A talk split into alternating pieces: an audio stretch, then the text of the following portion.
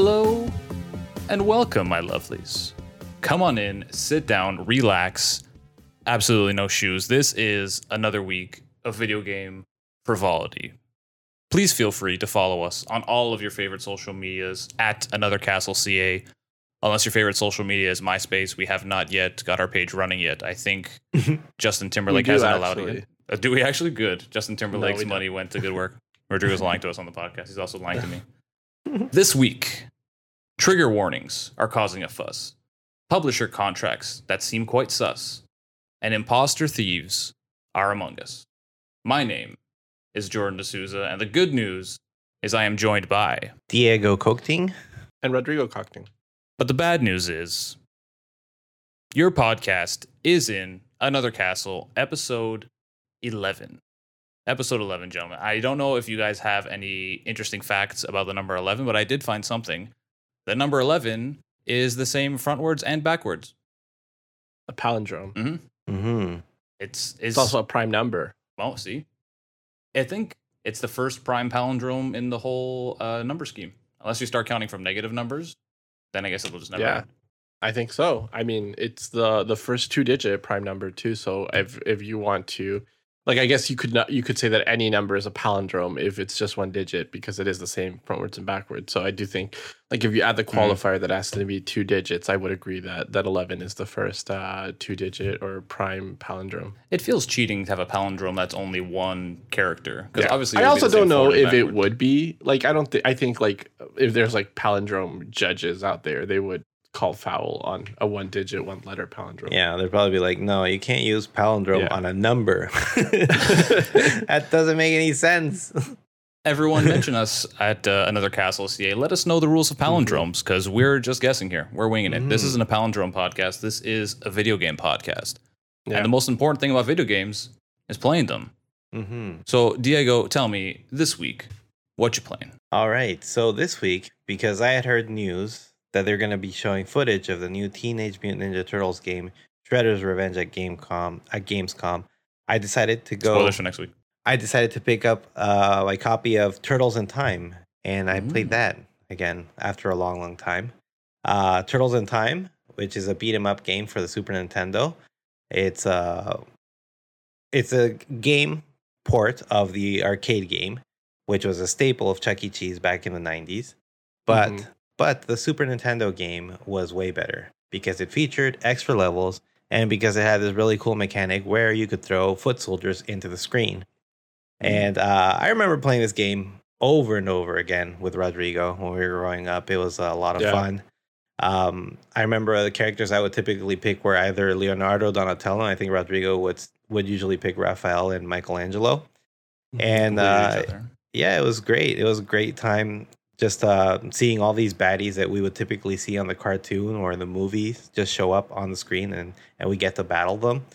And uh, I know that we played this game so much that uh, the music is ingrained in our minds, Yeah. along with the many quotes slash titles that you got at the beginning of each level. Mhm. Um, so yeah, to me, it's like going back to this is just you know going back to my childhood, great times with Rodrigo, and this game is an absolute masterpiece. But also, it made me kind of realize how different games are nowadays. You know, I, I remember it wasn't too long ago that people were complaining about the new Spider-Man Miles Morales game being so short that you could beat it in 18 hours. And uh, by contrast, this Turtles game you can beat it within an hour, like Mm. well within an hour, I'd say. Yeah. And of course, like so much has changed about video games. Like we attribute different levels of values to them now, and a lot of it has happened because um, game developers have kind of changed our expectations of games. But regardless, uh, this this old game still stands uh, the test of time. I think uh, Turtles in Time is still a gem. I I really excited to see what Dotemu is gonna do with this next game that they're relaunching. I know that they also love this Turtles in Time game because when I Mhm. see what they're remaking, they're definitely taking a lot of inspiration from this game. Um, they're betting big on some older games, bringing them back, and they're doing a great job with it. So yeah, I'm excited to see that new one. But for now, if you want to play what is perhaps the best Teenage Teenage Mutant Ninja Turtles game ever, then look no further than Turtles in Time.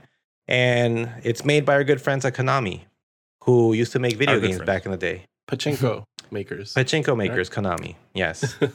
That's what they hope do make- now. I hope they make a Ninja Turtles pachinko based on this specific game. I'm sure they have. Can that's, I- That's can- the only thing that they use their licenses for. Like, we'll just turn them all into pachinko machines. Can I reveal that I don't know what a pachinko machine is? It's basically that. Um, what's this game called in the places? Right? You know that one where you Plinko? Plinko, yes. When you toss like a little like ball or something from, and it kind of bounces all the way down and has to hit like a certain spot there at the bottom. So it's kind of like that, but it's it's different because So- like the way the the pachinko just plays faster. Because if you look at somebody playing this game, they usually sit in front of it, kind of like uh like any other gambling machine with like a bunch of like a, a box full of like little balls, and they're just putting them in super fast constantly, and they're just dropping down. Oh, like as far as as fast as you would imagine somebody putting coins into uh, a slot machine. The absolute So indignation there- on Rodrigo's face was fantastic. There is a Mhm. business for this. I guess it's like that. That is Yeah. my confusion. Like It's that's super crazy. popular in Japan. Interesting. Yeah. Interesting. Interesting. It seems weird. Out of all the Price Is Right games, I feel like that's probably one of the least interesting because they just drop the thing and then gravity finishes the game for them.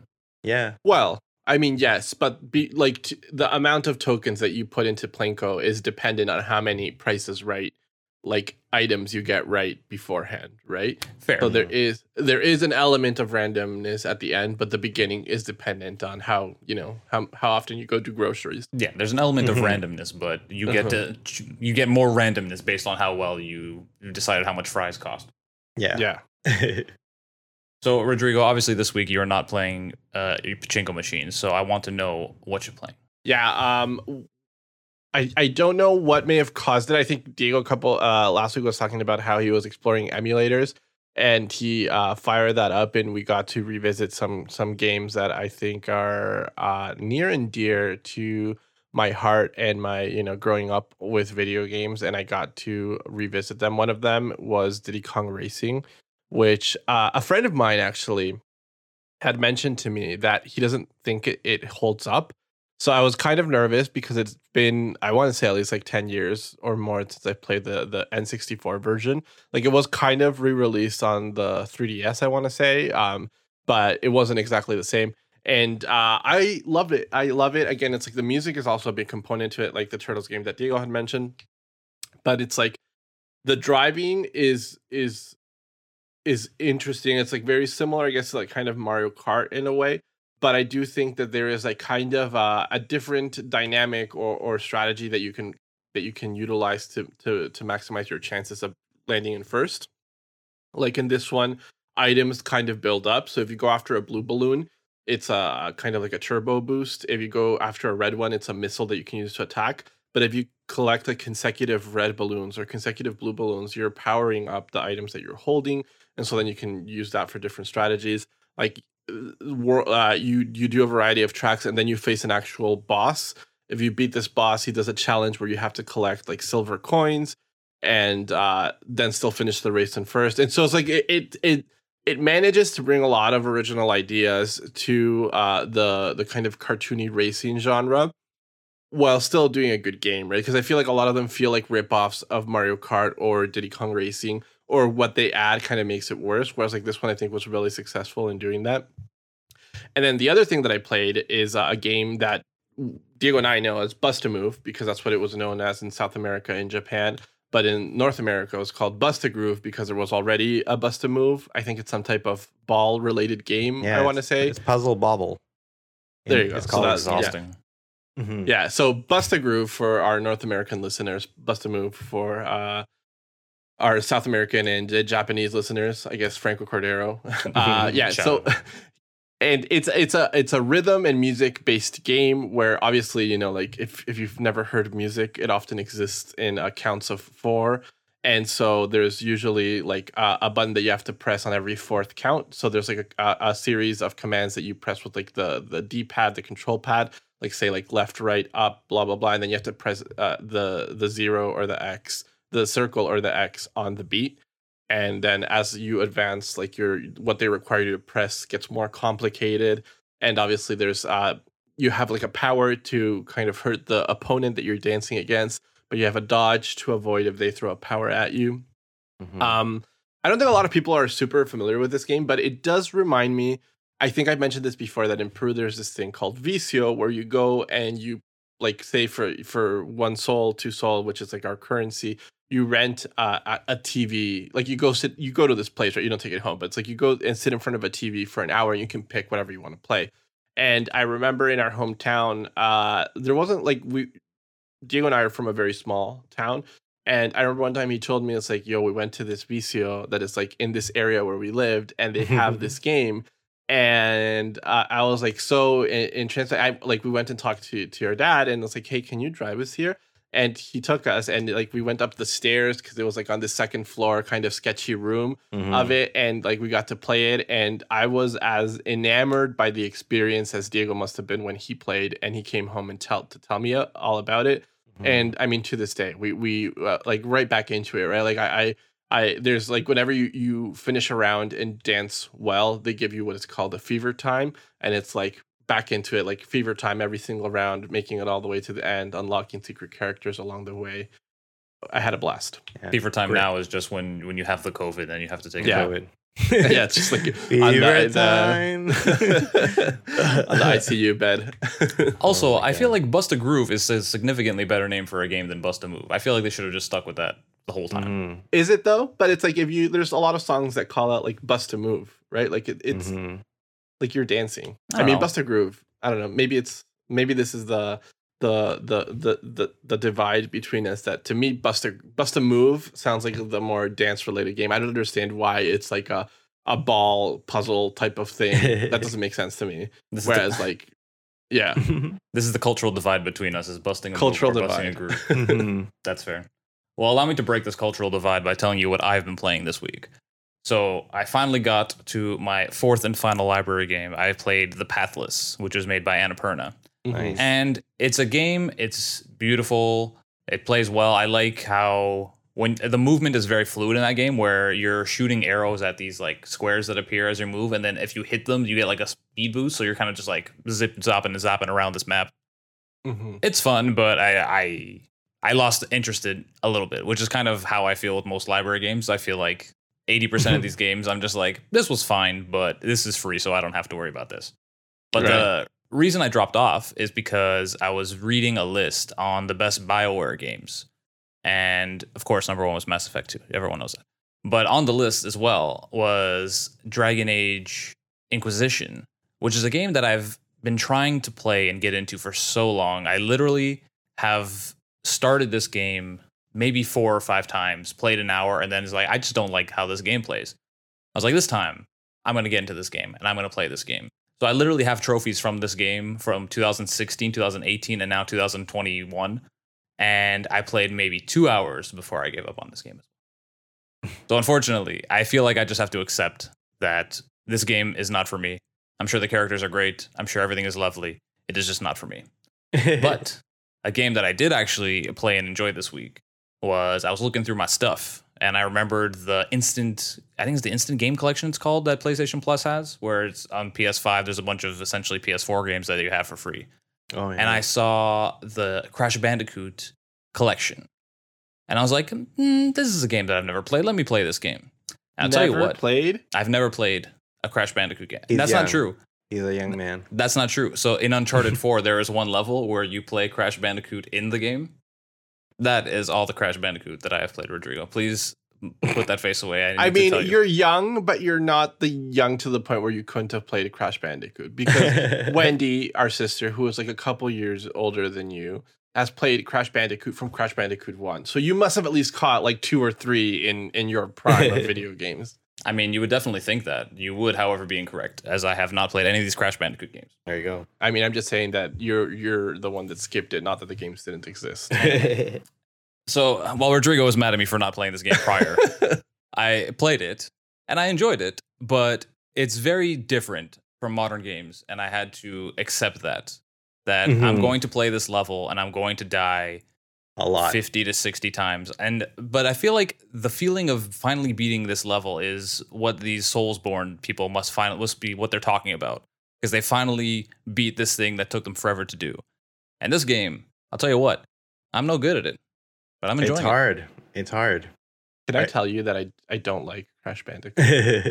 That's that's okay. As, as you can tell, I'm not a huge fan until like three days like ago. in terms of the platformers, and I I'm I, I think uh, Diego will provide uh, a more uh, impassioned defense of it because I've seen him run through. it. But it's just like it's almost like it's very punishing for. Like what it's testing is your precision of jumping. yeah.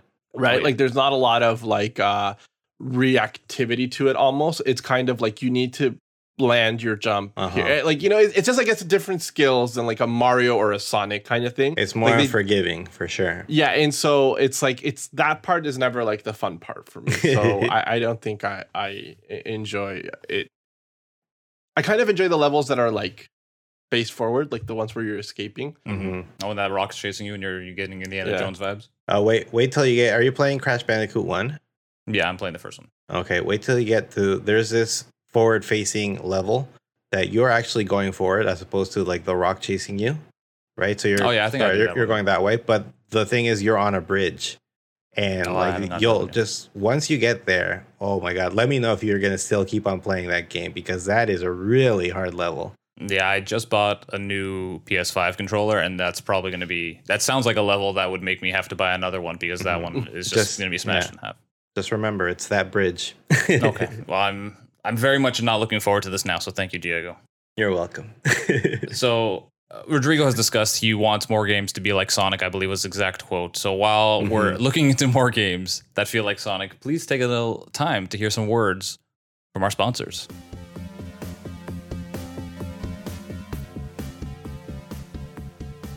Your podcast is in another castle is brought to you by Layered Butter. If you love movies, there's one book that you need on your shelf, and that's Layered Butter. Each issue is a deep dive into famous directors like Quentin Tarantino, genres like modern horror, or even famous characters like James Bond. Insightful essays are paired with breathtaking art, inspired by the movies, to make for the one book every cinephile needs. Head over to layeredbutter.com slash store and buy your issue today. And we are back. Thank you for joining us, everybody. It's time to get into the news. There is a lot of news this week, and I know you guys want to hear it, so here it is. First news item today is a little game called Boyfriend Dungeon. So it was very recently released. It's a dungeon crawling dating sim where your romantic partners can transform into weapons that you can then use in these dungeons. So very useful, more useful than the pigeon dating simulator. I assume you can't use the pigeons to attack anybody. They probably just like shit on people.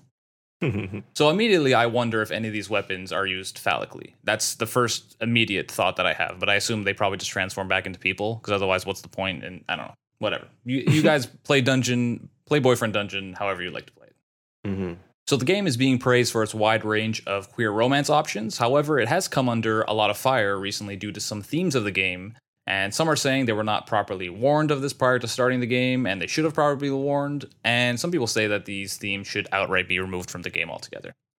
So when you boot up the game now, you're prompted with a warning that says this game may include references to unwanted advances, stalking, and other forms of emotional manipulation. Play with care. On top of that, there are also like encouraging texts you get throughout the game from someone who it just says like mom. So it's like your mom sending you these text messages saying you all these nice things. And at the beginning of the game, it also gives you the option to opt out of having these messages sent to you. Like if you don't want to have these motherly messages, you can entirely opt out of that and they just don't show up throughout the whole game.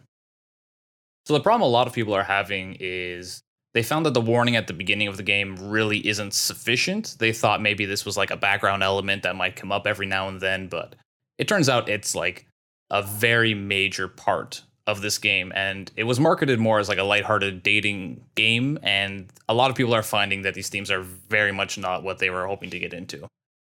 So this prompted a lot of people to say these warnings need to be more explicit in what they say so that they let you know this is a very main pillar of the game or just that the stalking element should be removed altogether, kind of how they removed the mom text messages altogether.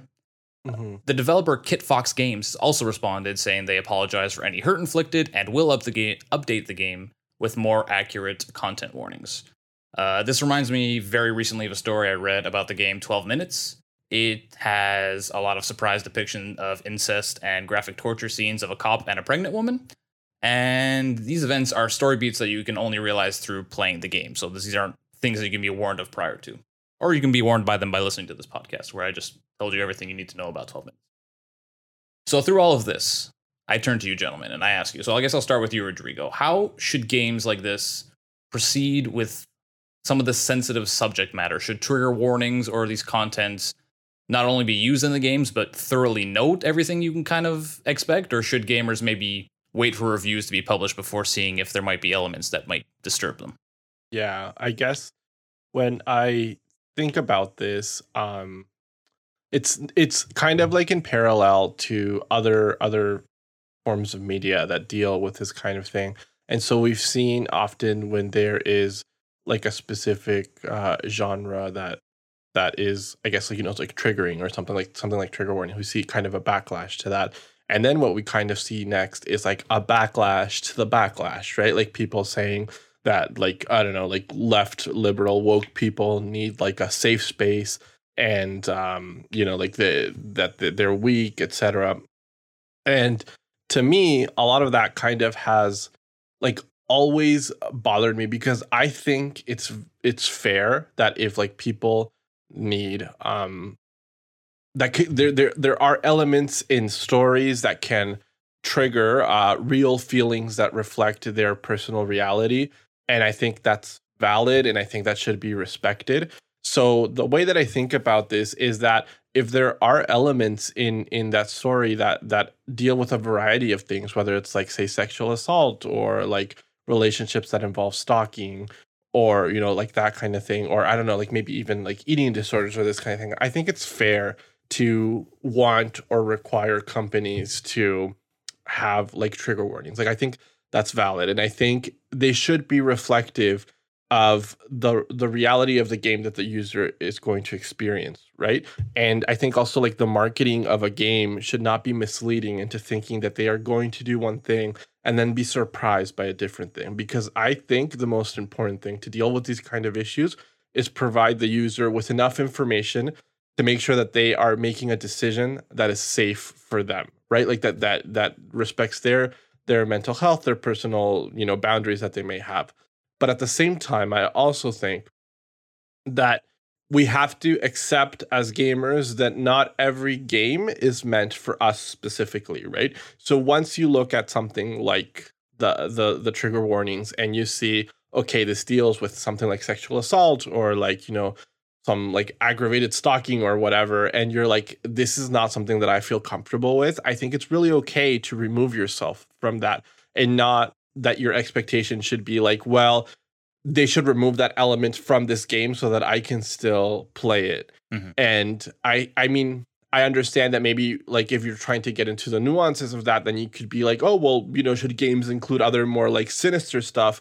And maybe that is a conversation that we can have. But I just I think like from a, a starting point, we need to accept that not all games will be for us and so that if we are provided with the right information that we can make those decisions and be accountable to ourselves about like yeah like this is not a game that i'm going to enjoy because it involves things that make me feel unsafe. And so like that's kind of i guess where i fall with this that i do think that it's like trigger warnings and that kind of thing they are good but they need to be as uh, encompassing of the experience as possible.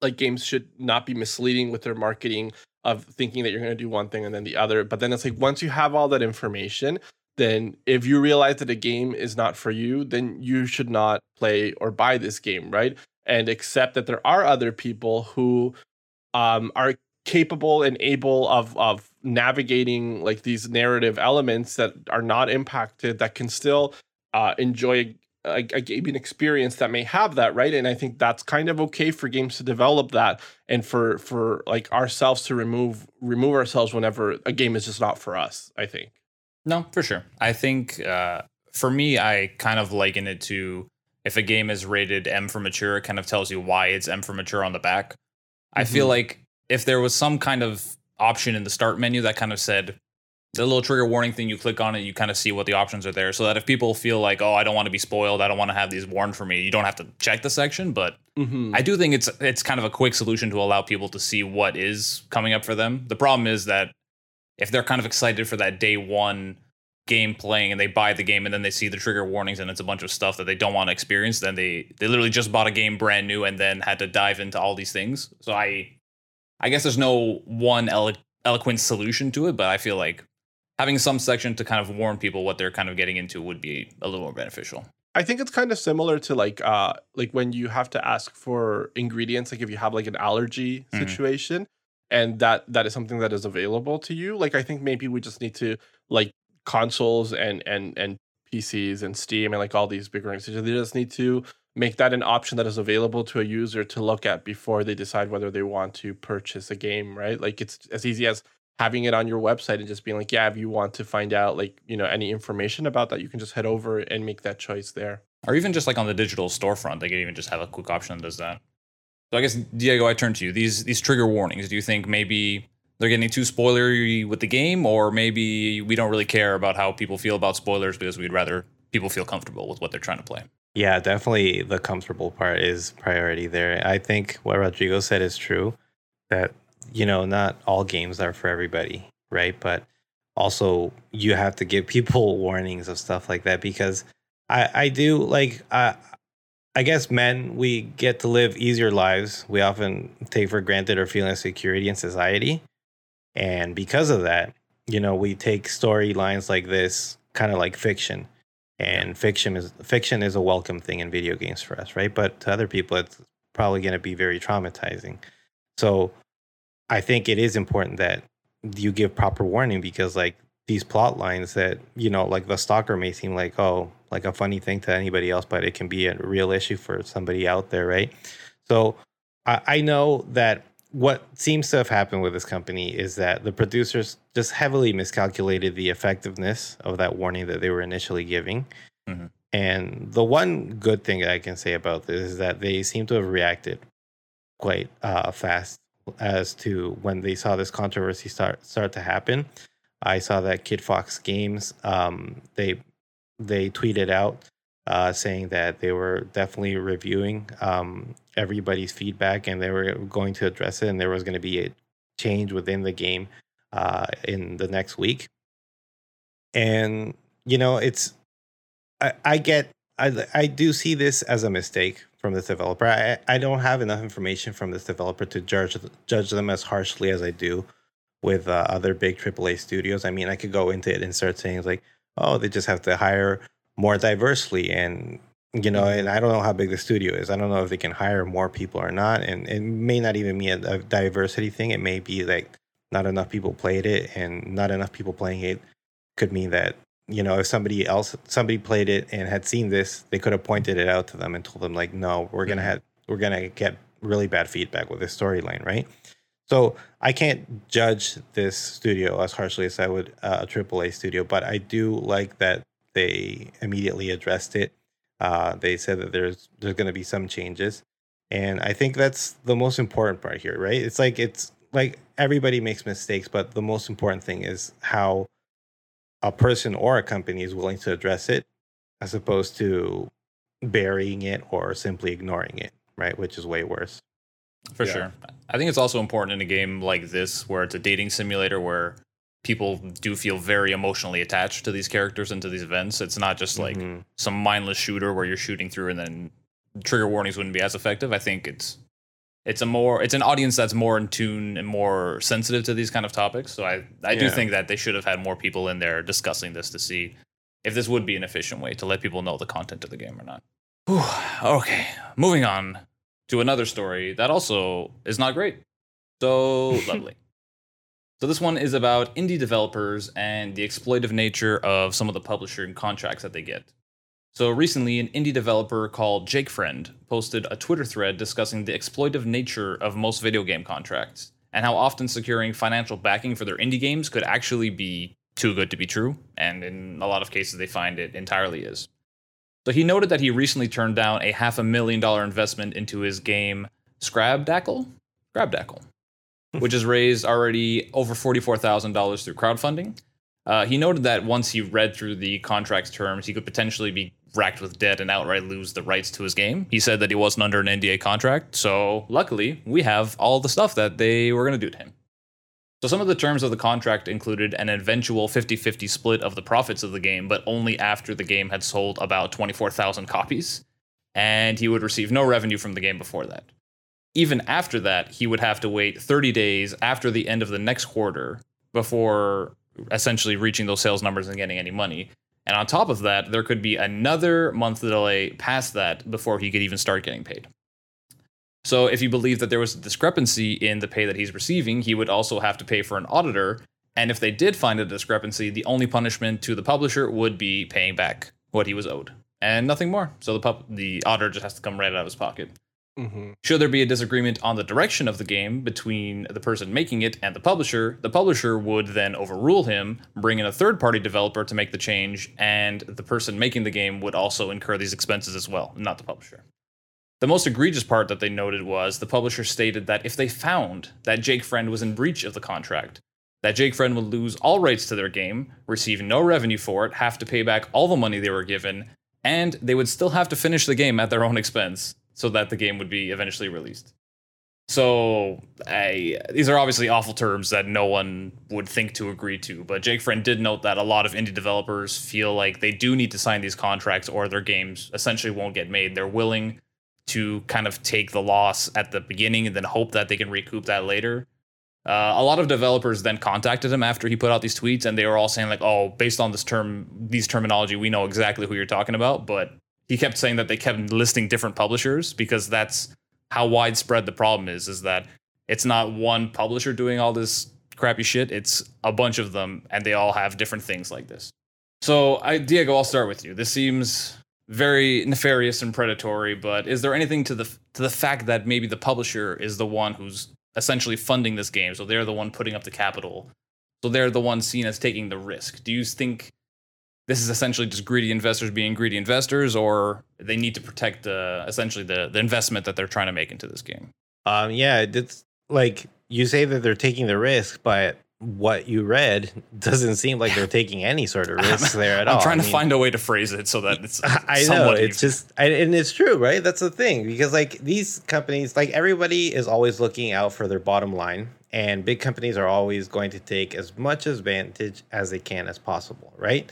It's almost like they have no moral code. If they go unregulated, you'll never see them stop abusing the little guy. And obviously, the way they they circumvent the law is that they hire lawyers who have even less of a moral compass than they do. And these lawyers are often like well educated people that have no problem doctoring a contract in order to get their way. That's why we end up seeing these contracts for these um, indie publishers. It's kind of sad to see that this is apparently the norm for uh, the publishing for you know publishing games. I understand that uh, as a developer, you got to believe in your product and be able to take a certain risk. But I also think that publisher, like if a publisher approaches you, I would assume that they also see some potential there and they should likewise take an equal amount of risk. So it's a good thing that this developer was able to thoroughly read that contract and have enough discretion to reject the offer that that clearly did not benefit him. But Mm. I think that these publishers get away with that more often than not. And I'm sure that there's a lot of indie developers that get an offer like this and they see it as their one and only shot. So they see no other option and they just they're forced to take it. And eventually it, they end up in this game development hell that might end up being worse than just being an employee at one of these companies. So it's it's because of these stories that I kind of do see the value of these crowdfunding Kickstarter websites that sometimes, you know, if you can manage to get enough money, you can just go ahead and publish your own game, which I think is great. You don't have to deal with these publishers. But as I said, if this is the culture, if this is the norm from these publishers, I, you know, it's it just seems terrible, and it seems like, uh, you know, you're just leading indie developers to quit the, you know, game developing in general, and just find something else if you're just going to be abusing them like that, you know. And as I said before, it's it's not really them taking a risk. If you want to take a risk, take an equal risk. Like if I'm a creator and I believe in my product, good, I'll take that risk for sure. But if you come, you approach me with publishing because you want to have a you know a piece of the pie, then take an equal risk with me. That's how it is. I I feel that's fair, and it's I feel like it should be the culture in almost pretty much in everything, especially video games. It's not as big of an event as uh, as kind of the video game reckoning that we've had recently with a lot of shitty studios. But I do hope that Yeah. this this Twitter thread does kind of bring up some kind of conversation about how these indie developers are being treated. It also just reminded me of the movie Free Guy, where there were essentially they made this game where you barely you don't even really play it. You just watch these characters interact, and eventually they grow, and then you're you're essentially watching this. And then that company was bought, and then they took well spoilers for Free Guy if anyone wants to watch Free Guy. Uh, spoilers for Free Guy. And then they take that uh, that code essentially for that game, and then they make it the NPCs of the game that they're actually making, this big open world game.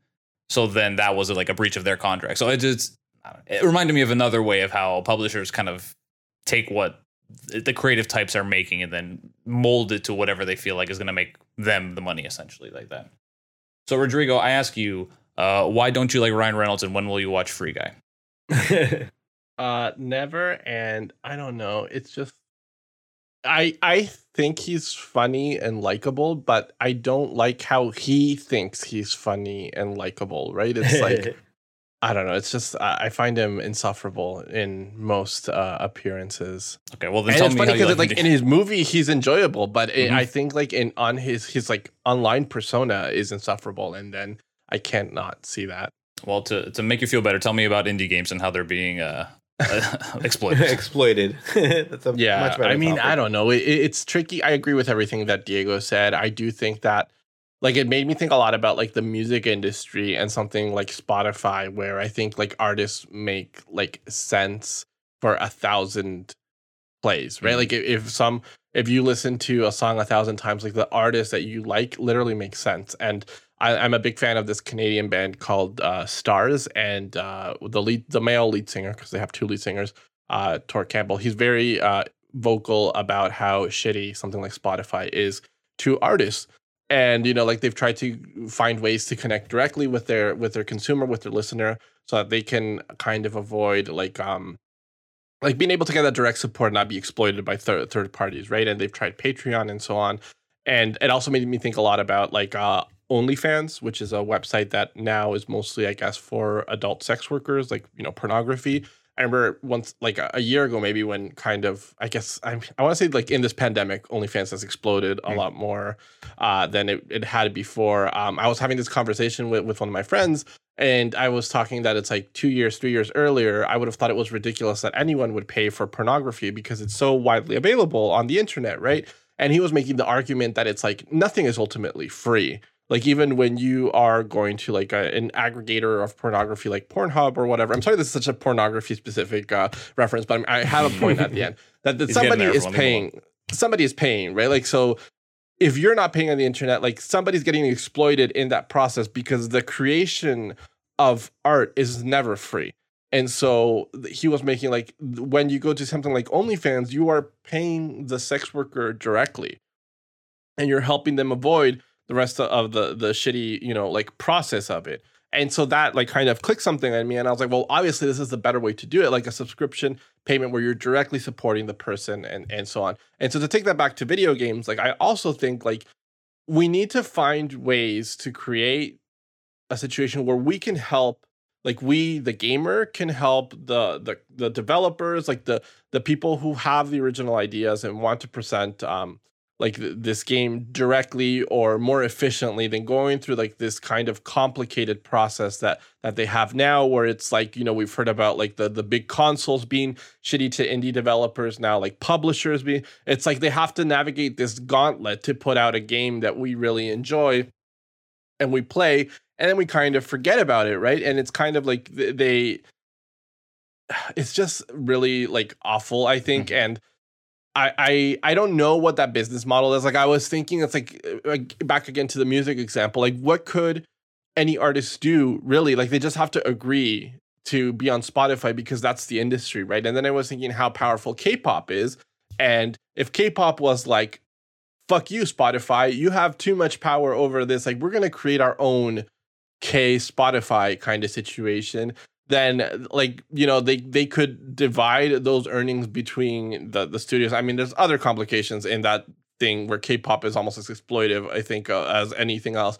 But you know like i'm saying that maybe that's the solution that like indie developers need to create their own publishing studio that will then take care of the new developers that come in and hopefully be better than these other monsters right? Because i do think that there is a degree of risk that you're taking in publishing in indie games But if you're getting all the reward and taking none of the risk, then that is like an unfair. It's like um, unjust, right? Like I can't, like I can't support that. And so I do think that it's like when we see games like I don't know, like Among Us or like Fall Guys or whatever, like these these games that kind of come out of nowhere and, and make a big buck. Like maybe it's time to reinvest into a system so that you can help like the smaller like indie developers kind of avoid this like nefarious sinister situation that we have going on i think like as a gamer also find ways to to invest directly into the people that are doing this and like a lot of that is going to like kickstarter and supporting games that you like or maybe these people have a patreon or you know like get involved in in in in what you enjoy and find out a little bit more about how you can help them directly right Support your indie developers. Support your sex workers. Is Yeah, for sure. we're for on this podcast. For sure. Listen, I mean, a year ago I would have had some shame talking about OnlyFans, but I think this is the future. I mean, you know what? Like then they kind of almost kicked them off. And I don't know if you guys knew this, but uh, Yeah, they OnlyFans was reversed it, going to yeah. kick off the sex workers, and now they walked it back because their page is just sex workers. I don't know what they think is happening on OnlyFans. Who who is going to go once they kick off the sex workers to OnlyFans? Gotta Tell go me. get your recipes on OnlyFans. Although maybe the indie developers now go on indie fans. There you go. Port the games directly through there. there you go. There you go. Is that How like long- is that a new one you've created, Indie Fans? Because I like that title. Yeah, Mhm. indie fans. That's exactly what we should be doing. Indie fans, I like that. Yeah. You Oh can God. support the games. Let's do Also, you can take a look at my ass once you know, for the right price. Perfect. Two for one. Diego, deals. Diego, please cut this part out. This is a million, multi-million dollar industry that we've just created. Another game that has made multi, multi, multi millions of dollars is Fortnite, and another game that has also done hmm, has done okay for itself is Among Us, and that connects the two because Fortnite, which has ripped off PUBG to make Fortnite successful, is now ripping off Among Us. So, in what can be described as only incredibly on brand, Fortnite has taken the incredibly popular Among Us and has essentially distilled that whole game into a game mode within Fortnite. So essentially, it's going to be called Imposters. And what happens is Imposters pits a maximum of 10 players against one another as they attempt to figure out who among them are sabotaging the whole group. They also said who among them are sabotaging the group in the write up for the description of this, which is incredible. So, normal competitors known as agents work together to complete a series of tasks across a large map, while the titular imposters do whatever they can to hinder the group's progress. The agents then decide periodically who to vote out if they believe that they are the imposter, or they could essentially finish all of the tasks to win the game. If that sounds like Among Us to you, that's because I basically just described Among Us. So, the Among Us developers have also commented and did note that they didn't patent the mechanics, so it's not like this is like a, a lawsuit or anything that they're going to be trying to go for. They're mostly just mad that they weren't, uh, they didn't have this essentially discussed with them so that they can kind of collaborate on it. It just seemed like Fortnite took the idea and said, we're just going to make a different version of this, which is, again, on brand Yeah. for how Fortnite made all of their damn money. Yeah. Mhm. So I don't know if you guys remember the Nemesis system in Shadow of Mordor. It was essentially like a tier of bad guys who you would be fighting. And these guys would have different abilities and different ways that you could attack them. And if they killed you, they would then remember you the next time you try to fight them. And the way they killed you would then like kind of stack and there'd be different ways that you couldn't fight them anymore. Like sometimes there would be a guy who was afraid of fire. And then if he kills you, he's now like in- invulnerable to fire and such like that. It was a really, really Very cool. Days of the Future past X Men Sentinel getting Yeah. killed and getting better. Exactly. It was it was very very cool, but the reason you don't see it anymore is because they patented this system. So now Really? it's only going to be in these shadow games and they've only made two of them and the second one kind of bit the dust at the end. So we're probably never going to see this again. It feels a little bit like essentially if first person shooters wanted to patent that system, they never would have evolved to this point. So I guess I'll turn to you guys. Does this Rodrigo, does this seem like uh, imitation is the sincerest form of flattery, or are they really just very lazily ripping off this game to make a quick buck? Oh, they're being very lazy about the ripoff. Um, the the the most egregious of them. Have you seen the map the map comparison yeah, between Among Us and this? Like, I mean, it, it's it's grotesque. I, I I saw the Among Us developer talking about how they didn't patent this mechanic because overall they think that conceptually that's bad for for ga- the gaming industry, right? yeah, for sure. And I think that's fair. Like the idea, I mean, even they didn't come up with the idea of like a traitor in the mid in, in the midst of of the players, right? Like it's based on concepts like mafia or like the the board game werewolf and so on. And I I respect that, but I do think that it's like you it's it's a lot like the tech giants right now where they either buy the smaller thing or like rip off the, the smaller thing until they disappear right? Like there's no idea of like a fair kind of uh economic situation where it's like supply and demand will meet at the right place and you know like it, if as long as there's no monopolies like uh, the consumer will be able to make choices that are best for them. And just seeing this it's like obviously among us will never be able to compete with fucking fortnite like they have uh I don't know. a- Again, it's like Ariana Grande. That was Fortnite, right? Like I, I Mhm. believe, unless I'm mistaken. So it's like you know, like the type of deals that they're doing are not in the same even like space or area. And to go ahead and do this Among Us thing, it's just I don't know. Like if I was a Fortnite player, which I'm not, I would be kind of like, this is bullshit. This is hurting the gaming industry. I'm going to not play Fortnite for a little bit to send my message thing. But it's like I don't even play, so they don't give a shit that I, I'm not a fan of this new new version. I don't know. It's just like th- there there is, I think, no solution to this other than saying that what Fortnite is doing is shitty. But yeah, they can get away with it. Like there's nothing illegal with what they're doing. Hmm. But you know, uh, doing something legally right is not the same as doing something morally right. Yeah, for sure. Uh, for you, Diego, do you feel, do you agree that this was kind of a, a quick rip-off job, like uh, Rodrigo was saying, or are you so excited to play imposters with Ariana Grande and Batman and Kratos that you're you're just too excited to be upset with this news?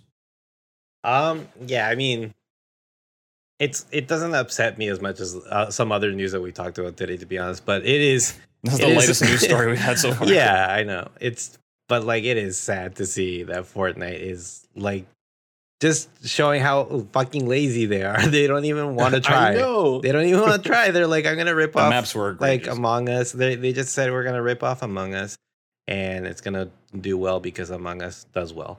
That's their.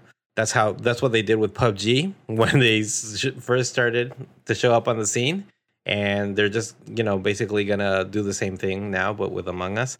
The one thing I will say though that Among Us is very popular, and it's popular not just amongst like you know, in like hardcore gamers, but also with casual gamers. And I can tell you that casual gamers are not going to download Fortnite in order to play this imposters mode. They are still going to play Among Us because they can play it on their phone.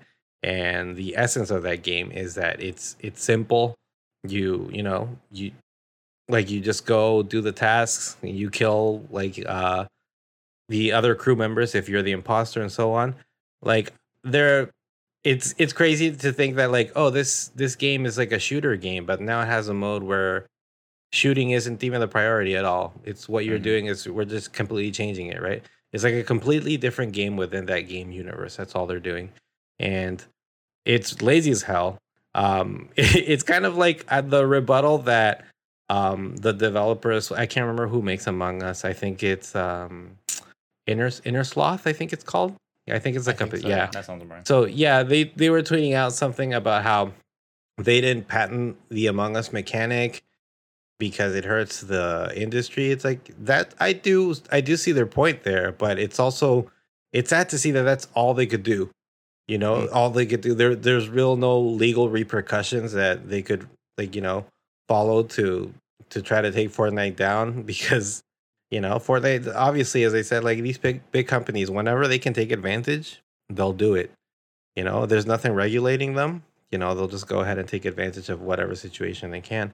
And I mean, we'll see. We'll see how it does. I, I think the I enjoyed playing Among Us back when it came out. I think it was really popular back then, but hey, maybe this ends up being kind of like Pokemon Go. Like you, when Pokemon Go came out, everybody was out on the streets catching Pokemon. Now Yeah. it's died down quite a bit. I think the imposter genre might be dying down. And I, I think it might also be Fortnite the one to blame for if this imposter genre just completely dies out. So there you go. I guess Fortnite is just gonna come out looking like a villain out of this one. I don't think mm-hmm. they're gonna gain gamers from this, to be honest. Yeah. No, I think What is it? You you die a hero or live long enough to be a villain. To villain? be a villain? that you live long Yeah. enough to be Yeah. an imposter, I guess. Yeah. Yeah. there you go. I mean, I will say to the to the patenting thing, like it's kind of like a League of Legends and Dota. It's like sometimes the being able to create a similar game to another kind of enhances the thing, but it's like it's how I feel about say stand-up comics making jokes.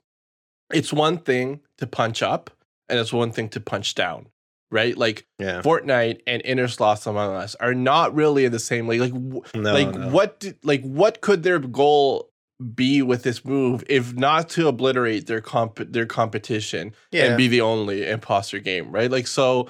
I don't know. It's like the the laziest thing, like you said. Uh, It's just it's super annoying, but really, I guess there's nothing that you can do, right? Like really, Mhm. anyone can come out and do that. I, I guess like I would say call to action for people if you're playing a game, go load up that that that Among Us that you haven't visited in the last year of pandemic. Check out that new map. Give them some, you know, like I, I bought Among Us on the Switch, so they have my hard-earned money. But it's like you can play it for free on your phone and stuff. So just go check them out. Be be do that for them. Go visit that old friend. It uh, the way you were talking about how they're kind of using it to kill it reminded me of a video I saw on Crystal Pepsi where it was gaining a lot of popularity. So what Coke did was they had Tab Cola, which they also owned, and they made a clear tab and they said it was sugar free, it was caffeine free, it was basically entirely flavor free, and they knew that it sucked.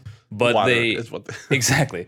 But they put it on. They sold it because they knew that it would be stocked beside Crystal Pepsi, and people would Mhm. then see the sugar-free, calorie-free pit or uh, tab, and they would equate it to the Crystal Pepsi as well, and think, oh, so I guess these are like all these clear sodas are all just this Yeah. shitty kind. So Coke literally made a shitty cola just to kill Crystal Pepsi. Mhm. So we'll see. Hopefully, this doesn't kill Among Us. Everyone, uh, boot up your local copy of Among Us Mhm. and uh, lie to your friends. Lie to your friends today.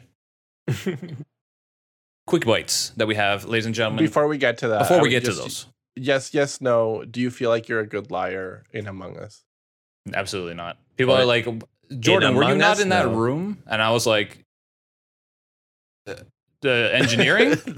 I don't. Where's engineering? I don't even know where engineering is. Is that on this map? And it's like this is the worst lie anyone has ever told. Just kill someone in front of everybody else Yeah. that of nerves.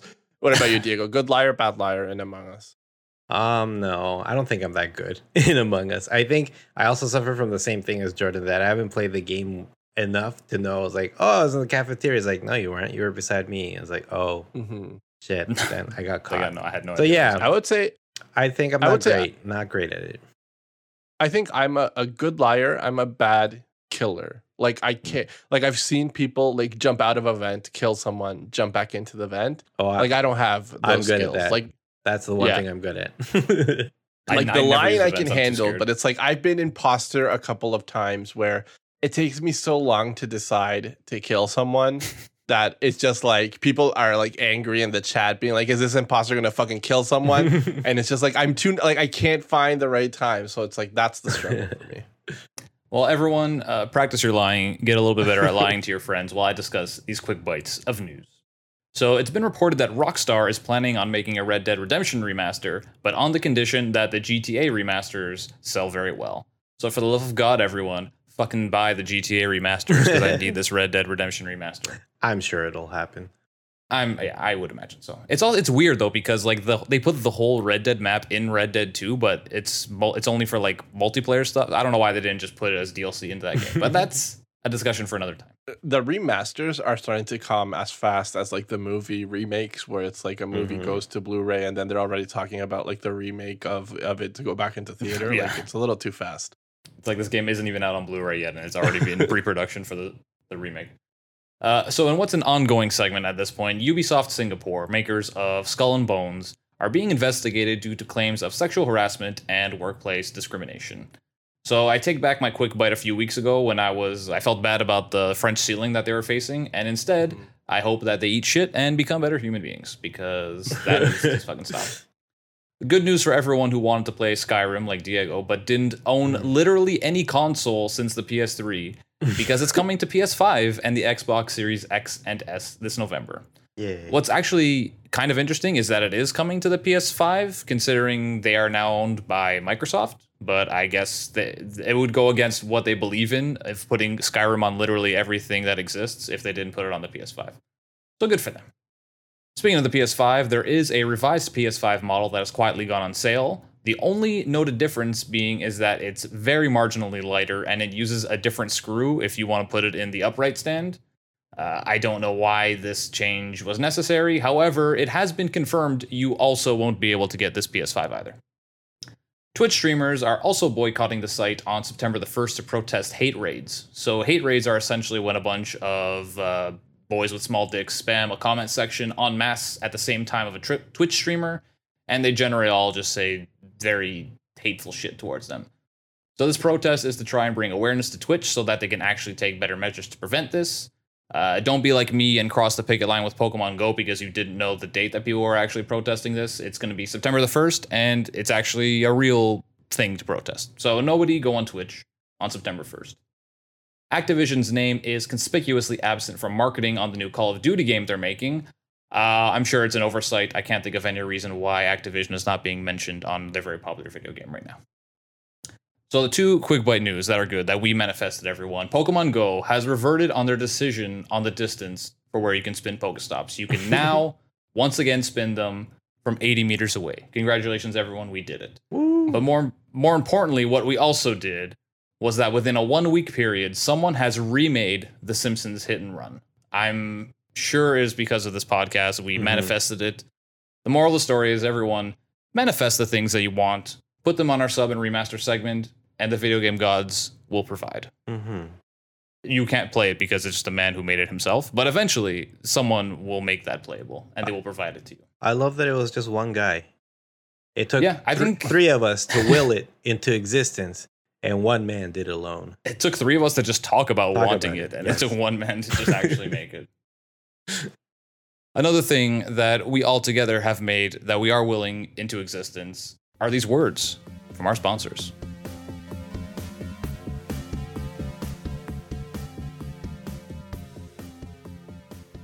Your podcast is in another castle is possible thanks to the support of our good friends at Ola Translation. The Hispanic Ontario Language Agency, or OLA, is a translation agency based in Ontario, founded by four Hispanic Canadians who want nothing else but to help people around the world to communicate in their favorite language, Spanish. Head over to olatranslation.org and use code CASTLE for an exclusive discount only available to our listener. Say goodbye to Google Translate and say hola to Ola Translation.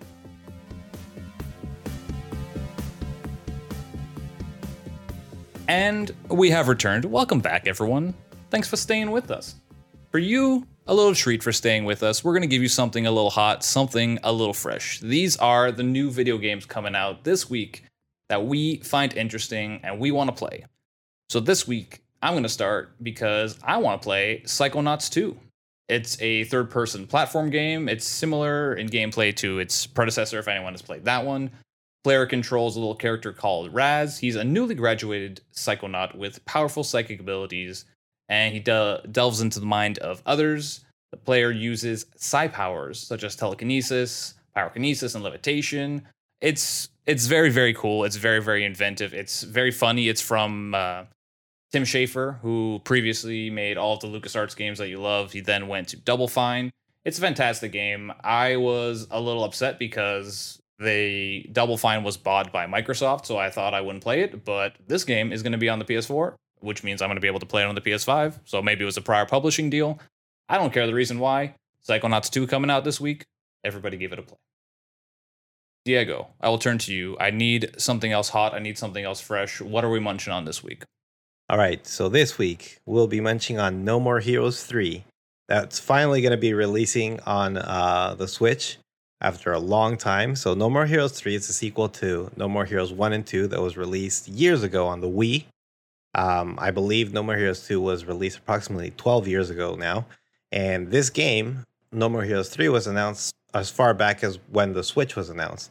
And the reason they announced it is because 1 and 2 were very well reviewed Wii exclusive games that were developed by Grasshopper Manufacture.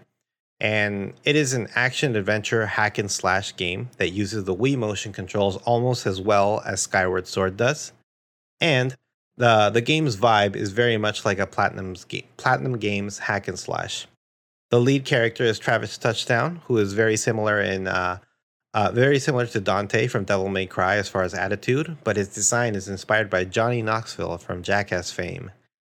So if Inspires us all. yes, so if you're looking for an excellent hack and slash uh, with an over-the-top story and anime vibe, uh, look out for No More Heroes 3 coming out on August 27th. Perfect. Everyone enjoy these games, which are sequels to games that came out a very long time ago and are finally released. Finally. Everyone be excited for these games. Something else to be excited for is our next segment, the sub and remaster. This is where one person on the podcast brings to us a video game that they would like remade. The other two of us will decide whether it is subbed, taken off, it is not to be remade, or remastered, which means we're going to give it all of the metaphorical money we may or may not have. And then we're probably going to demand DLC because that's usually what happens in this segment anyway. That's how. It goes. Rodrigo, exactly. Rodrigo, tell me how it goes. Tell me what you would like remastered this week.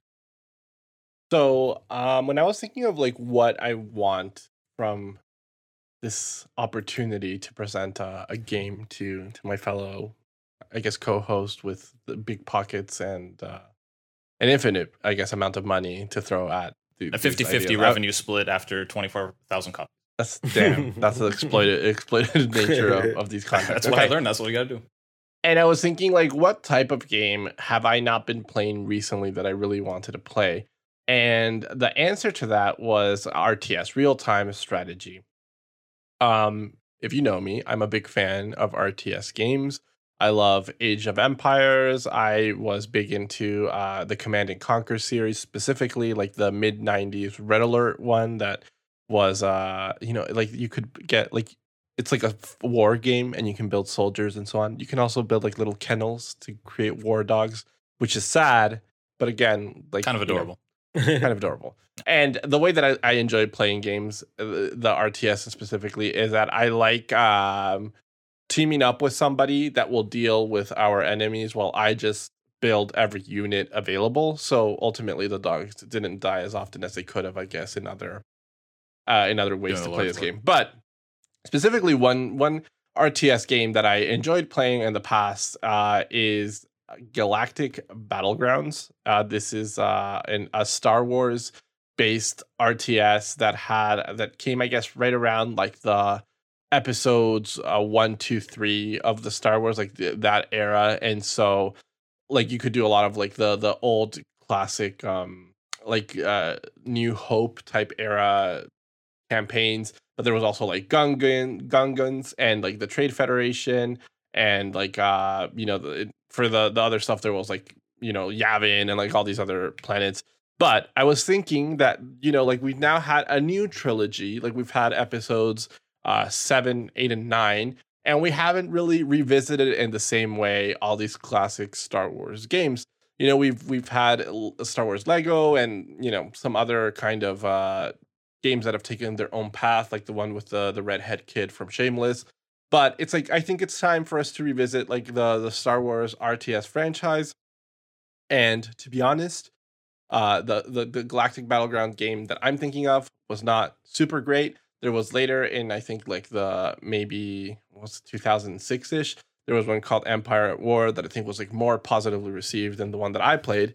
But I think there's like a new opportunity for us to use, you know, like the all the good ideas that we've had in the last 15 years and create a new RTS that explores these like brilliant, beautiful worlds that exist in a galaxy far, far away, you know, a long time ago. So yeah, that's my my pitch. I think we should we should bring back a new Star Wars RTS. I I, I want to see all these new worlds that we've explored in the trilogy. Like you can finally make sense of that casino world. You can probably create cute little aliens. Like, come on, there's cool shit to do. I don't want to immediately ask about loot boxes because the last time the loot boxes in Star Wars were discussed in the same game, that game absolutely plummeted and they had to entirely change how they made Star Wars games. I do I do think it would do well. I think they're on a little bit of a roll now with uh, Jedi Order and with Squadrons that came out. My only question is can we expand upon these dogs that get saved and then have them as a bigger part of the game? How can we incorporate more dogs in Star Wars?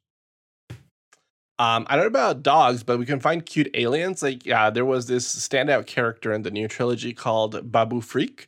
We need to bring him into more games. Like, I, I don't know what his alien species is, but I think we could somehow do that. Like they can be just units that you can create, like tiny little Babu Friks that you can send into war. Mhm. Like where the they're all Baby just Yoda shouting out Babu Frik. Yeah, you know, like that. All That could be Oh something. Yeah, all of them just yell that out when they go fight. awesome. I don't know. There's cute animals, to cute aliens to create in Star Wars. So that means by what I'm getting by what you're saying that we're gonna have a a faction of just Ewoks as well, right? Oh, that are gonna be like their own team.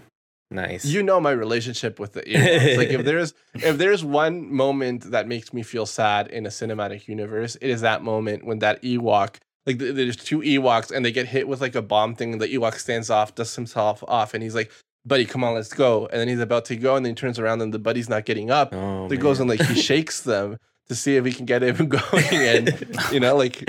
sad needed a times, trigger sad warning for times that during moment. Star Wars. Shit, you weren't expecting that in Star Wars. It's Yeah. true. It's so true. yeah, for sure, 100% the Ewoks have to be there. Awesome. I'm down then. Let's do it. As always, my bottomless pockets are your are at your disposal for games. Yeah, I'm trying to think. I was. I'm trying to like. We need to be more discriminating on this segment to have someone at least say no. But every time I'm like, I'm not interested, and then by the end, I'm sold. I'm down with these Babu Friks. I'm down Why with these not? Ewoks. Let's do some RTS in these Star Wars games. Let's do it.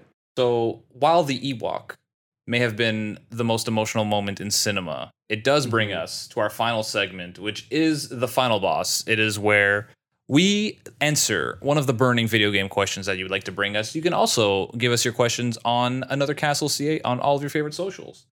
This week, tying into the emotional Ewoks, we must ask ourselves and tell everyone on this podcast what was your most emotional gaming moment? Diego, I'm going to start with you. Your most emotional gaming moment. So the other day I was watching a Final Fantasy retrospective on YouTube, and they had a line in the retrospective. It went something like this. At GDC in 2004, Steven Spielberg said, I think the real indicator that games have become a storytelling art form will be when somebody confesses that they cried at level 17. He never played Final Fantasy VII.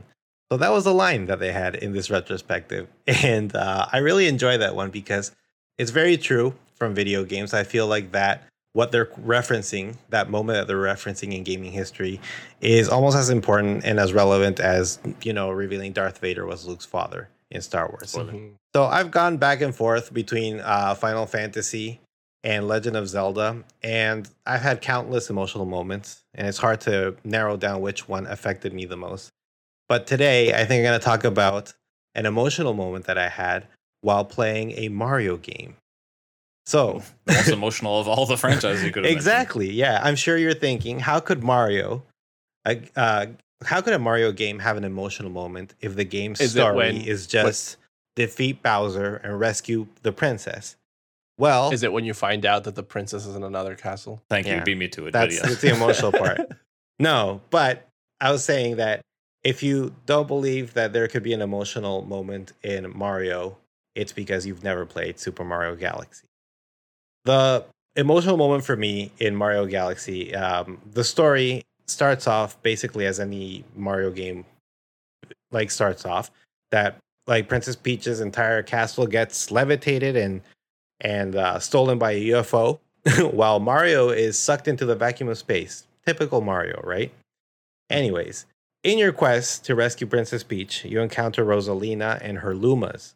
So Rosalina is kind of like uh, Galactic Princess Peach, and the Lumas are star sprites that she treats as her children. As you rescue her Lumas in the game, you go level by level, start rescuing these stars. As you rescue them, she starts collecting them in her library where she sits, and she reads uh, chapters from her book to them as a bedtime story. And you quickly realize as you listen to the story that the story is about her.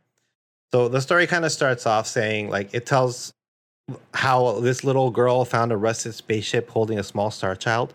And she asked the small star child, What's your name? And uh, are you lost? And the star child responds while crying, like, I'm Luma and I'm waiting for my mama. She's coming for me on a comet. And Rosalina tells Luma, Don't worry, I'll wait with you. And so they embark on this quest to find this Luma's mother. 1st they start off on their own planet. She's using her telescope to see outward towards space and see if they can find uh, the star sprite's mother. but nothing. And they decide, you know what? It's going to take forever. Let's go out to space. And as they're traveling and exploring the many galaxies, Rosalina starts to feel uh, very homesick. So once again, she pulls out her telescope and tries to look back towards her home planet. And as she does, she's able to see like this park where she used to play as a little kid with her brother. And uh and she also sees this tree. And at the moment when she sees the tree, she starts to cry, right? And she starts and says like I want to go home. I miss my home and I miss my mama because Rosalina herself is also a child in the story, right? Mhm. And as you see the tree, like the music stops. And then the next line you read is, But even if I go home, I won't be able to see my mama because she's buried under that tree. And I was like, What the hell? Christ. So, this story that is being presented like a children's book, accompanied by Mhm. the most amazing soundtrack, takes such a heavy turn from it being like an adventure to find Luma's mother to you realizing that Rosalina herself was in search of her mother. And her search like has come to an end because she came to that realization that her mother was once and for all gone and it's such it was such a heavy thing to feel from like a mario game it was like i was like Yeah. intense and what as i said it's like accompanied by the most amazing soundtrack and like i'm telling you if you you guys gotta see like it's presented to you like a children's storybook and all you have to do is just look up this video on youtube and I feel like you're, you're gonna have an emotional moment without even having to play the game, right? So in in the end, like the Lumas console her and say something like, "Your mother is always a part of you, and she's she's always gonna be with you." And uh, like they decide to, you know, just live with Rosalina as she floats around space, being the galactic princess that she is, eventually Mhm. helping Mario to rescue Princess Peach.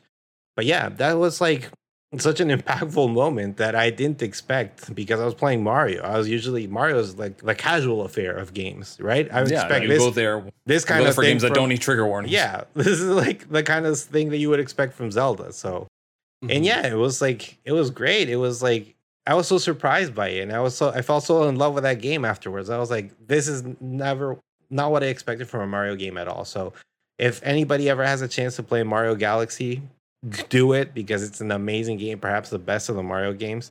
If you don't have the time to do that, just go on YouTube and look up Super Mario Galaxy Rosalina Storybook, just to see if you can yeah see if you can uh, hold those tears in because I I think you're gonna have a hard time doing so. I'm not gonna watch that, but I already felt emotional just hearing you describe it. But also, my biggest takeaway is, holy shit, that is a very powerful telescope. That It she's is. able to see It's- like a yes. tree on another planet. Mhm. My God. very uh the little prince vibes of yes, Yeah. And the book does look like the Little Prince too. The illustration, Mhm. yeah. Well, Rodrigo, I'm feeling great after that story. Tell us now. Give us uh, your most emotional gaming moment, and please do remember that uh, feeling good is also an emotion as well. Mine comes from this game where you start off with a puppy and then the Oh my game God. is ba- No, I'm joking. uh, yeah, actually the podcast. I'm gonna say it's most emotional, but it didn't specifically make me cry. I just felt like a strong emotional reaction to elements in this game, and I'm gonna go with o- Ocarina of Time, which is one of the best Legend of Zelda games. There, it's also I think like what one of the first games that I approached as kind of transitioning from like a young boy into like still like a child, but like you know like a little bit more serious, like a little bit older, playing more serious games, and an element of storytelling that I've always enjoyed is characters coming together. So like very like the Avengers now, I guess, kind of thing. Even though I would not say that Avengers is like my favorite example of that, but something like the Thundercats or the Herculoids, where it's kind of like people that are different that come together with one single objective that they they want to do. And in case again, spoilers for this, I don't know how old, like 20 year old game or like 30 year old game or whatever. We'll- we'll like, it uh, yeah, so it Ocarina of Time, it's set in two times. One first as you're a child and you're trying to help like a young Princess Zelda find out what's happening with this mysterious man Ganondorf that's come into uh her her land. And you meet a variety of characters. You meet like the Goron leader Darunia. You you you meet like your um oh my god, I'm forgetting what is the name of uh the the little fairy kid children? Kokiri. the the Kokiri girl Saria that is that is your friend. You know the the like uh Princess Ruto that is one of the Zoras, And so you meet a variety of characters. And then when you travel forward in time, as the land has changed, you kind of reunite with these characters that you had already kind of some emotional moments with. And one by one, as you complete a variety of temples, you they start awakening as sages of something specific. Like Saria, uh, who is your friend, awakens as like the sage of the forest. Rauru, who is a person that welcomes you into like the future as you travel, is kind of the the sage of light. Darunia becomes the sage of fire. Princess Ruto is the sage of water. Uh, Impa, who's been helping you through throughout this time, becomes the sage of shadow. And so, like all these people that are important to you in this game end up having a more meaningful impact to the story because altogether, like the the sages, they end up sealing Ganondorf away into, uh, I guess I don't know wherever, whatever realm they they trap him in at the end. But it's just there are moments in it as you kind of like there's a certain melancholy of them kind of embracing this role. Like it seems like they're they're happy to be able to provide you assistance but almost kind of accepting that they are no longer part of like the regular Hyrule world as they do that. Um as the game ends and the the princess zelda i guess kind of offers you your life back and sending you back in time like you see them all together kind of observing the end right? And it always like that that scene and it's funny because i revisit it now on youtube and like the graphics being what they are and the moment being so incredibly fast that it doesn't have the impact that it did when when i first played it but i remember when i first did it had like a very strong emotional impact. I remember later on in life as i was thinking about like how i enjoy this i was like let me do a quick google see what people are saying about the sages if they have that same same feeling about me um, there are theories that the sages are deceased, which is like one of the most fucked up things. Like, because there's a point, there's a point where like uh, you go revisit again. It's like if you don't know, Link starts off in the Kokiri forest. He's the only boy that, that the Kokiri boy that doesn't have a fairy, and that is because he's not truly a Kokiri boy, right? He's uh like a Hylian who got like left there in the forest because he had a more important mission to fulfill, and the the Great Deku Tree kind of just raised him there anyways, there's another boy that lives here that's called uh, Mido, I think, who's kind of like your little nemesis or annoying. Anyways, he mentions how Saria is never coming back. And so, like, there's this whole theory about how, like, Saria, like, all these Darunia was defeated by Volvagia, which is a dragon. Ruto admitting that she cannot marry Link anymore because she cannot return. It's they're saying that it's kind of like all these sages basically just died, and oh, so shit. like their spirits are the ones that are helping you. And it's kind of like you, like I said, like when you encounter them one by one, it's like this melancholy that you feel but at the same time kind of like this this happiness about them being part of your your journey as you kind of go and you know save the land and so that always was like super like emotional for me i remember the first time that i played it like not tearing up it, it didn't make me cry but just feeling like you know it really felt like all of the friends that I that I made along the way were coming with me to stand behind me so that I could go and defeat Ganondorf. And you know like if that isn't great storytelling that isn't great video game design video game narrative like what is really right mm-hmm. i do like that you then went to look up to see if other people had an emotional experience like you did and then found out it was actually five times as sad as you yes. thought it actually should have been uh-huh uh, well, lovely. Well, I'm gonna keep bringing us down because uh, I didn't have a happy emotional memory there were two games that I remember crying at. And one of them I felt silly crying at because it was Heavy Rain, and that game is very melodramatic and didn't deserve my mm-hmm. tears. But at the end of the game, they get that house, the kids all safe, and it made me sad. It made me, it gave me like happy tears. Mm-hmm. But I'm going to talk about a game that gave me sad tears, which is a game called Brothers: A Tale of Two Sons. So this is a game that was made by the same guys who made It Takes Two and A Way Out. And this game, I would describe it as like single player co op because there's two brothers that you, the titular two brothers that you play as. And at the, so the way the game works is like you're controlling one brother with the right stick and one brother with the left stick. So it's really just fucking with your brain the whole time, and they have to both be on the right end of the left. Otherwise, your brain just doesn't make any sense of it. But so the game starts with the younger brother on a boat with his mother, and she drowns because she falls in and this little kid can't go in and save her. So that's a great way to start. Mm-hmm. But then the game goes on, and now your dad is sick, and you and your brother have to get this medicine from this like faraway land. This is kind of like a like a Middle Earth type setting, kind of a thing. And so you and your brother have to do this whole adventure where you go and get this medicine for him. Uh, there's a lot of sections of water and the little brother can't swim because he's so traumatized by watching his mother die and the fact that he couldn't swim. So whenever there's a water section, you press the action button, and the bigger brother swims, and the little brother gets on his back, and that's how you get across. Cut to near the end of the game. You finally get the medicine. You're on your way back, and the big brother dies. Oh, sorry, I sp- spoilers for this game. People should So- know by now. People should. yeah, at this point, I'm spoiling the hell out of this game. Know. Mhm. So your big brother dies. And if that's not bad enough, the game literally makes you like pour dirt onto his body that you've buried in this tree so far from home. you get the medicine, you're now by yourself. You're then at the same creek where your mother died, and you have to cross it in order to get home to your dad. But you can't swim as a little brother. So what I did was I pressed the other brother's action button. And when you press the other brother's action button, then the little brother gets the courage to then swim across and get to his dad. And that was what broke me. This little Oh. kid who can't swim because of this trauma, then this like his brother's essence essentially got him over this so that he could bring the medicine to his dad. Mhm. And then the game ends and the dad's healthy and they put up a second tombstone beside the mother's tombstone for the older brother and the dad's on his knees and crying and then it just says brothers, a tale of two sons. Damn. So that game was borderline emotionally manipulative. Mhm. But Mhm.